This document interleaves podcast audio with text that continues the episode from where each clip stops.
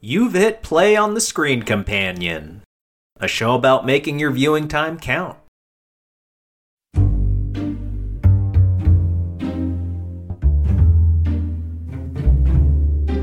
You were posted in South Korea twice. When was your first tour and where were you stationed? My first tour was December of 84 until December of 87. And I was in Wonju, Korea. Camp Long. In relationship to Seoul, where is Wonju? Almost directly east of the capital. And the first time you were stationed there, what were you looking forward to? Well, I had re-enlisted to go there, and I was hoping to get a non-field unit, because I'd always been in field units, tactical. And I had my unit of choice, but they could only break it down to the 1st Signal Brigade, which a brigade is huge. And in Korea, it's spread from the DMZ all the way down to the southern tip. So you can get in any unit, and my only guarantee was that I'd be in the brigade, and I knew it was slim chance. And I was right. I got a tactical unit, 304th Signal Battalion. So I was looking forward to actually working in a communications center, a building, but I got the tactical side of it. And I wanted to meet some of our relatives there also, which they hadn't seen me since I was a baby. And you got to visit with them? Yeah. And you said your MOS was communications? At the time it was 72 Echo in Army lingo. Yes, it's Tactical Communications Center Operator. And what does the Army do to prepare soldiers for foreign assignments? Nothing. Are there any pamphlets or... You can read up on it, sure. Your library. They do have pamphlets, but it's more geared toward recruiting, which is just going to show the exciting aspects of the assignment. And then when you get in country, you're already there. It was a 2-week seminar thing where host nation and military people from the post that you're at would give you instructions, let you know what's acceptable in the culture that you're going to be living in for your tour. This program Head Start was geared toward different languages and cultures, depending on where you went. I had the class in Germany, Korea, and Turkey. But that's the only preparation they give you, actually. Did you do anything personally to prepare? No. What's there to do? What's there to prepare? I don't know. Get a Korean dictionary, learn a few words. You're going to learn there. You have the education centers at the military post that you're at. Yeah, you got a lot of resources if you want to go out and find them. Just go to the education center. And that's their job, to steer you to resources that they have. Back in 84, did you see any animosity from Korean civilians or their military toward GIs like you? Do you remember what the political climate was back then? 84, they had a president that was an ex-general. He was installed by the military, Chun Doo-hwan, and there were always riots and demonstrations. It was usually the students. Even though it's illegal to spout support for the North Korean regime or communism in general, they still have the laws on the books, the Korean government does, that it's illegal, treasonous to do that. But in 84, they had, I can't even pronounce the name of it. It was one of the bigger university communist student organizations that would put together these demonstrations and riots. Quite often, they would be set up at the main gate of the U.S. Army in Seoul, which is in Yongsan. And that was formerly the headquarters of the Japanese Army when they were in charge. So they would have their little demonstrations outside of the gates of our post. Across the street was Camp Coiner. Well, on that street, they would have their demonstrations. between two gates because it spanned. Yongsan and Camp Coiner were huge, took up a huge area of the capital. So they'd have their demonstrations there. And the ex-general president, Chun Doo-hwan, his riot police would show up in these buses. They'd be ready. And they'd show up with all their riot gear on and take care of business with the students. There would be tear gas shot all over the place to get rid of the students. And the lingering effects of that would stick around in the area too, with the foliage and the trees. The gas would stick around for a while. There were quite a few times when I'd go to post, when I'd go there from Camp Long, where I was at, and show up on one of our buses, and it reeked of tear gas, which in the Army would call CS gas. Eyes would start watering. By this time, the demonstrations have been done for a while. Hours? Maybe even a day. Wow. So I wouldn't actually see it, but I could smell the after effects. Get the whole stingy eyes and everything. Most of the people were decent. So, if you were going to get dirty looks, was it more from young people?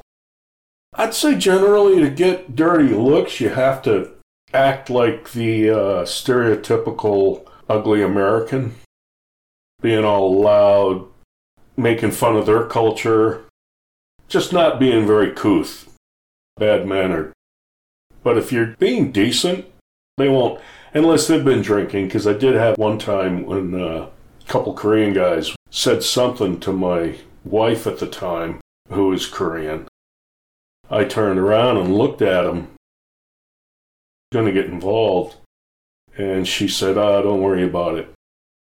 But I think they were under the influence of alcohol or something, but I think their true feelings came out, and I think it was because an American is with a Korean woman, so they got a problem with that sometimes. Not all of them, but, you know, there's always bad apples. How old were those guys?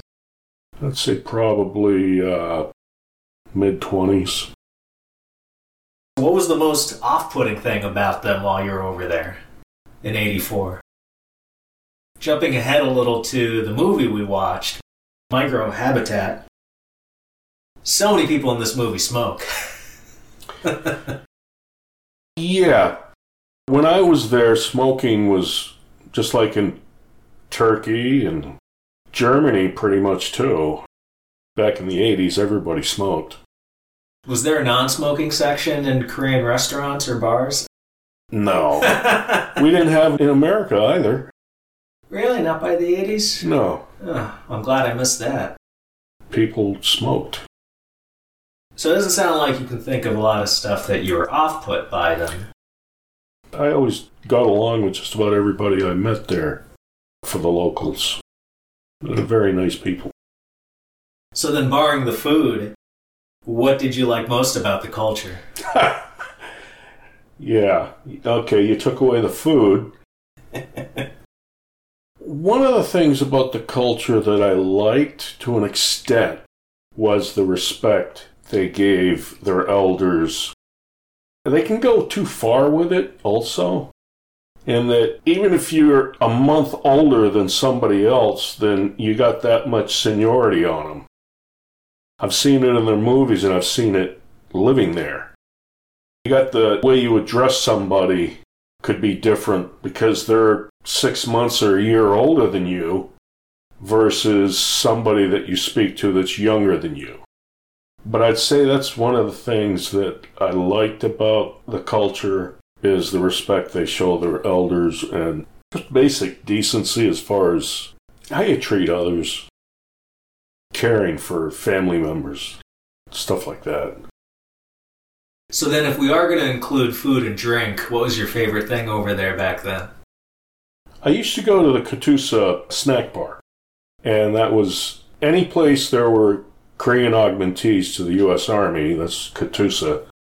They're very helpful when we have field duty exercises with host nation troops. They can be right there and translate written Korean, spoken Korean. So their KATUSA snack bars are supposed to be for the KATUSAs, but GIs can go there too. It helps their bottom line. And the prices are dirt cheap. The food is authentic. And normally the people that are making it are local hires. The one we had at Wonju, I think, was just a local family that had that job and cooked Korean food the way she cooked Korean food all the time. And I enjoyed that. They had all the usual stuff that you have in America nowadays. Korean restaurants, bulgogi. Most Americans, I think, like bulgogi, but they don't know the other dishes, too, that are really good, like jjajangmyeon. That's noodles, bean noodles. Then you got bibimbap with the egg on top and the veggies and stuff. Real authentic kimchi. And the other banchan side dishes was really good.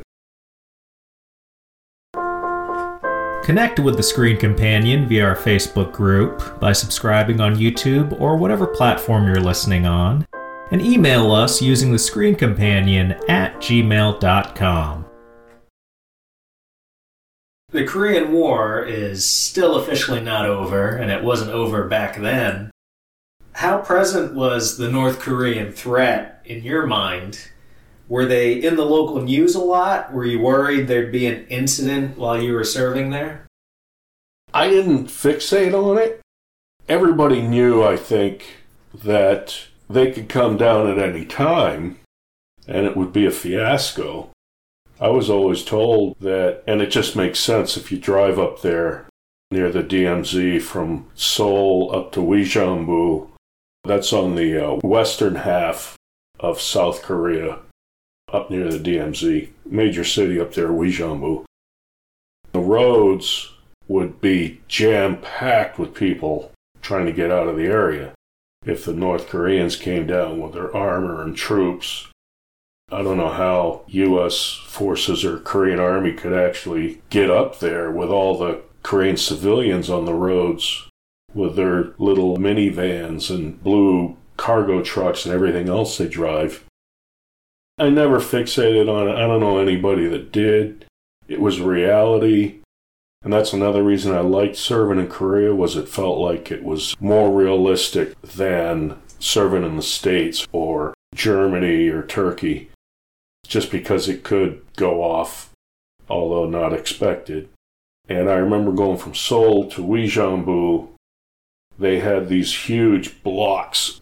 I don't know if they were solid concrete or what was in them, but huge blocks on both sides of the highway. It may have been 4-lane total at that time.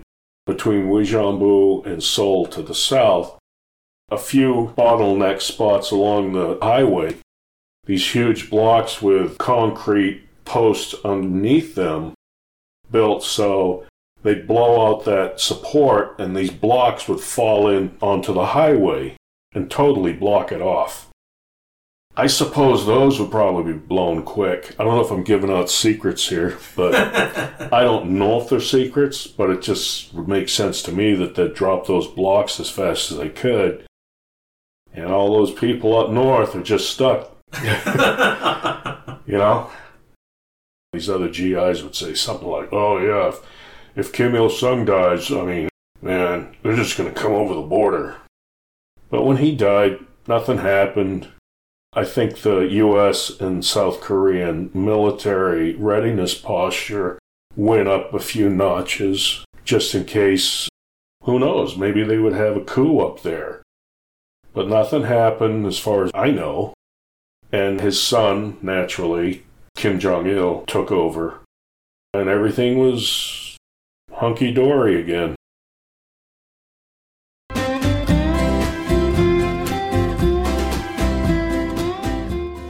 So we watched, from 2017, Microhabitat. 30-something Miso lives in a one-room apartment, making ends meet as a cleaning lady. All she cares about is cigarettes, whiskey, and her equally poor boyfriend. When her rent goes up, she decides the smokes and drink are more important than a living space, opting to couch surf with bandmates she had back in college. As she moves from friend to friend, saving money up for a potential new apartment, Miso will see just how hard it is to keep her head above water in a world where the cost of everything gets higher and higher, especially when making a stand on keeping one's vices. In what ways do you think the main character, Miso, goes against the grain of Korean mores for women her age? I left Korea the last time and final time in September of 92, and I don't think it was really talked up to have women like the character Miso, where everything's okay, it's like, who am I to judge you? The mother, the old couple, and they wanted their son to get married because he's older. I suppose they'd probably want to have grandchildren. The mother started asking Miso, what do you do for work? And that's normal, that type of behavior. Whereas in America, it's not so cool for people to ask all those questions. Over there, in most countries I've visited, it's okay to ask, how much money do you make? Where are you from? What did you study in college? Where are your parents from? Right. I know this from first-hand account, hearing it from somebody in my family about the background of some people from certain provinces in Korea, where it was very frowned upon to even associate with them. And she was from an era that when Japan occupied Korea, and then up through the Korean War in the 50s, 60s, I've seen it where some of those attitudes come out. I saw that playing out with the older lady. Maybe she had a different motive, trying to figure out not too much about Miso, the character, but just trying to hook her up with her son that was getting along in age. But when she started talking, it was like, what do you do for work? Where are your parents from? And Miso said, well, they're dead. They died. Well, where are they from? Because that still counts. I think it's still there. I don't know how much it is with the younger folks. Probably not. Maybe people in their high 30s, maybe you still have some of that going on. And eventually, hopefully, it'll clear out. It's generational. It just goes on and on. Having opinions about people from different provinces that are looked down on. But they all move around so much nowadays, like everywhere, it doesn't matter. And I was under the impression that when the mother was interviewing Miso, it didn't sound like Miso was giving very good answers, but that the mother was ignoring that because she was just so desperate to get her son married that Miso could have said she was from the slums, and the mother would have just said, oh, that's nice. Yeah, I think that's what the character was supposed to give off, the mother, because she had that plastic smile on the whole time and not really pushing Miso to divulge more about her family history and things. She just went on to something else when Miso hesitated to answer. Yeah, she just wanted anybody to marry her son. And this movie takes place in Seoul. What was it like back in the 80s? Is there an American city you could compare it to? No. Apples and oranges. I've heard different numbers of how many people are there. I think, 12 million now? Something like that. It's high. Yeah, it's a huge city, and they showed a lot of older buildings in this movie that were supposed to be 2014 and early 15, right? At least. Yeah. And it seemed like most of the buildings that she actually stopped in to visit her friends, their homes were older buildings, quite a bit older. They looked like they were built in probably the 50s or 60s. And here it is, the 21st century, and they're still living in those buildings. Real blocky and dirty on the outside. Nice on the inside, well kept, but kind of run down. Very busy city, even when I was there. People all over the place if you go downtown. Pretty much your typical big, dirty city. While watching the flick, did it jog your memory about anything you experienced over there? Some of those spreads, huh? Like the little banquet that the mother we've been talking about, she put out for miso. Yeah, that was nice. You've experienced that a few times, haven't you? Yeah. Yeah. Where my aunt, one of my aunts, or the whole bunch of them, I think when I visited there were still at least four still alive. And they would make sure I was well fed and had enough beer even if I didn't ask for it. I think they had it in their head that American soldiers in particular, are big beer drinkers. I guess they have that stereotype of, unfortunately, that we all like to drink beer any time of day. When I visited my aunt and she owned a hotel in Chonan, it wasn't a fancy hotel, but like maybe 5 stories high. So I stayed in one of the rooms, and the day I got there, when I got to that town, the next morning, after spending the night upstairs, I went downstairs with shorts on and a t-shirt to go jogging at about maybe 6 a.m. in the morning. And one of my, maybe the second to the oldest living, she had a big old bottle of OB beer, Oriental Brewery. Ice cold, the top was popped off it, and she had both hands on it, which was... She didn't really need to do that, because it's a sign of respect from a younger person normally to an older person. But she had it in both hands, maybe because she was frail. And she's smiling at me, and she tries to give me that open beer before I'm going on a run. And I had to tell her, I pointed at my watch at number 12, and I said, maybe lunchtime. And she couldn't understand English. But I thanked her, and I went on the run. And I probably drank that beer at lunchtime.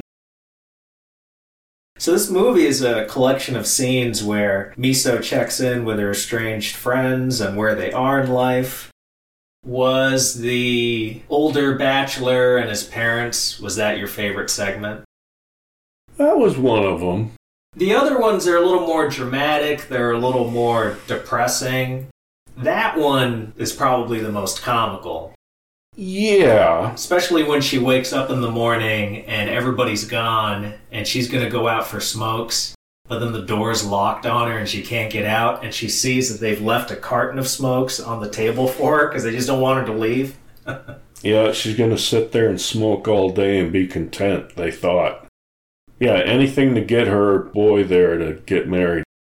Yeah, there weren't really many light-hearted parts in that movie. I guess that would be one of the better ones. Which of the ex-bandmates do you think was the most poignant? Who was the first one she saw? It was her friend who was married to... I don't even know what that guy did for work. But he wasn't super successful, and it looked like they were living in his parents' house. Miso's friend had the husband and the in-laws. Right. And this woman, the friend, had to cook and clean and do everything for him, and she was miserable. Yeah, she got roped in. That's what she got for marrying the guy. Is that normal culturally for Koreans, or in the movie were they doing more than what would be acceptable? Nowadays, just from what I've seen in movies and stuff from Korea, the culture has changed, obviously, since I was there. But it was common if the wife married into a family, the husband, if he didn't have his own home and he still lived at home, she would move in with them. And she's at the bottom of the pecking order. Yeah, she pretty much needs to do whatever the mother-in-law wants her to do. Nowadays, though, I can't imagine that's very common. Maybe it's still expected, but I think Korean women probably have learned how to speak up for themselves much more than they did back then and say, I'm not doing it. Or if we get married, I'm not doing that. I've got my own life, my own work, whatever. I want to go to school. Yeah. With all the Korean material you've seen, what do you think are the big differences between their stories and ours? our Hollywood stuff. It seems like a lot of their movies and series, the ones I've seen, it seems like it's a common thread, the difficulty for young people, quite often college-educated, but young people in general, after they've entered adulthood and they're expected to get a job, and it's just so darn hard to get a decent-paying job and support themselves and not live in a dump, have a decent apartment. It seems like a common thread that it's so hard to get that. Whereas in America, it's fairly easy still to get a one-bedroom, or if you like a studio apartment, to get a decent one and be able to pay your bills. Whereas in these flicks from Korea, it always looks so difficult, just so tear-producing struggle for these characters to get out of that rut. I thought Miso was going to commit suicide because they had a huge suicide problem in Seoul. In Korea in general, but Seoul. It's still pretty high, isn't it? I haven't read up on it lately. I know the bridges, they would have signs along the handrails saying to these people they're contemplating suicide, stuff written there to try to get them not to jump over the rail into the Han River. I would add, as far as technique, all the Korean stuff I've seen, Microhabitat was a very even-keeled movie. It never got too silly or too dramatic, but regardless of the genre, they always have a tinge of melodrama, and it's usually punctuated by a piano score. Yeah. Let's take a moment to thank TSC fans from around the world. Tell us which of our recommendations you liked and who your favorite guests are via the Screen Companion at gmail.com. Further support the host by purchasing a digital or print copy of his sci-fi novel, Traversal, The Weight of Worlds, available on Amazon. What's your biggest criticism for the movie? I can't think of any. What I got out of the movie, what I thought it was supposed to be like. Were you ever bored? No. Who do you think would like it more? An intellectual viewer, let's say somebody who wants to look at all the ins and outs of Korean culture, an emotional viewer who wants the drama or the relationships between the characters, or do you think it would be a visceral viewer who's really looking for those gut punch moments, which the only thing I can think of as an example in the movie would be when she's in her crummy little apartment with her boyfriend and they decide they're going to have sex because they haven't in a long time, but it's so cold that after they take all their gear off, they decide they're not going to do it. I felt cold watching that, and if you listen to the sound design, they put in the breeze outside the apartment just to make it almost sound colder. Yeah, it was almost like a hurricane out there. They were making so much noise out that little window. So stuff like that is what I mean for like a visceral viewer. Like, oh, you can feel that. Or at least that's what they want you to feel. That was a central thing for most of it, too, was everybody was cold. At least a couple of the places she went to, it was cold, too. Yeah, I've been to Korea. It's cold. Like at the beginning of the movie, it's New Year's. I don't know if they have heat. I don't know if during that time frame they had political, like heating costs were really up in late 2014. Maybe it was. Maybe it was the news, what was being talked about at the time, so that's why it was in the flick too. I would say the ones that, not the visceral one, it was the one in the middle. Emotional? Yeah. I think those people would want to watch it. You didn't mind the ending? I couldn't see how... Then again, I'm not in her shoes. Her friend, one of her friends that had the baby, the rich friend, and she lays into her because she got pissed off that she gave out too much information, what the married woman was like when she was young and they all used to hang out together when the husband asked. Plus, miso went out. I mean, I've seen people do it in the States. It's no big deal, but I've seen Korean women get awfully pissed about what I would think is nothing. And in this case, it was just miso going out to have a smoke with the woman's husband because he was going to go out and have a smoke. So she smokes, so she just said, I'll go out, I'll go too. There was confrontation with that, and then later, the rich lady, after that episode, it shows them talking at her dinner table, and she lays into miso about the smoke break, and gets into her case about her being there long, living with them. You can't tell how long she's really been there, living with the rich friend. Can we say anywhere from 3 weeks to 4 months? Yeah. Because the rich friend got into the fact that some people don't like others to basically outstay their welcome. And that miso didn't clue in on that. She doesn't understand that. She should have gotten up and left before. Well, that felt like a pretense to ask miso to leave. I think it was just the dinner table conversation in front of the husband that pissed her off. Yeah. Oh, yeah, definitely. I think in the hierarchy of that household, it's very patriarchal. You can see the rich friend. She pours water for her husband. She has her place in that family. And then I think to her it was galling that the man of the house goes out for a smoke. I'm the wife. Even I don't go out to smoke with him. Yeah. But my friend is just going to, hopscotch me and, she's on his level. Because he was obviously the breadwinner, a very successful guy. Yeah. Also a little humorless. He seemed rigid with how he felt about success. Yeah. A little dismissive of miso not finishing college, although he says that he thinks it would be better to go out and just get a job or something than pay for the degree. Yeah, because they don't teach anything anymore, he thought. The whole time he's talking to her, it's a sneer, like he's entertaining this lower life form. He's tolerating her because she's his wife's friend. Yeah. But also when the rich friend confronts miso, I was on the rich friend's side when she points out, look, miso, you write down your expenses. Why aren't you writing out cigarettes and whiskey? Miso is effectively homeless. She's couch surfing. And yet she still has to have her smokes.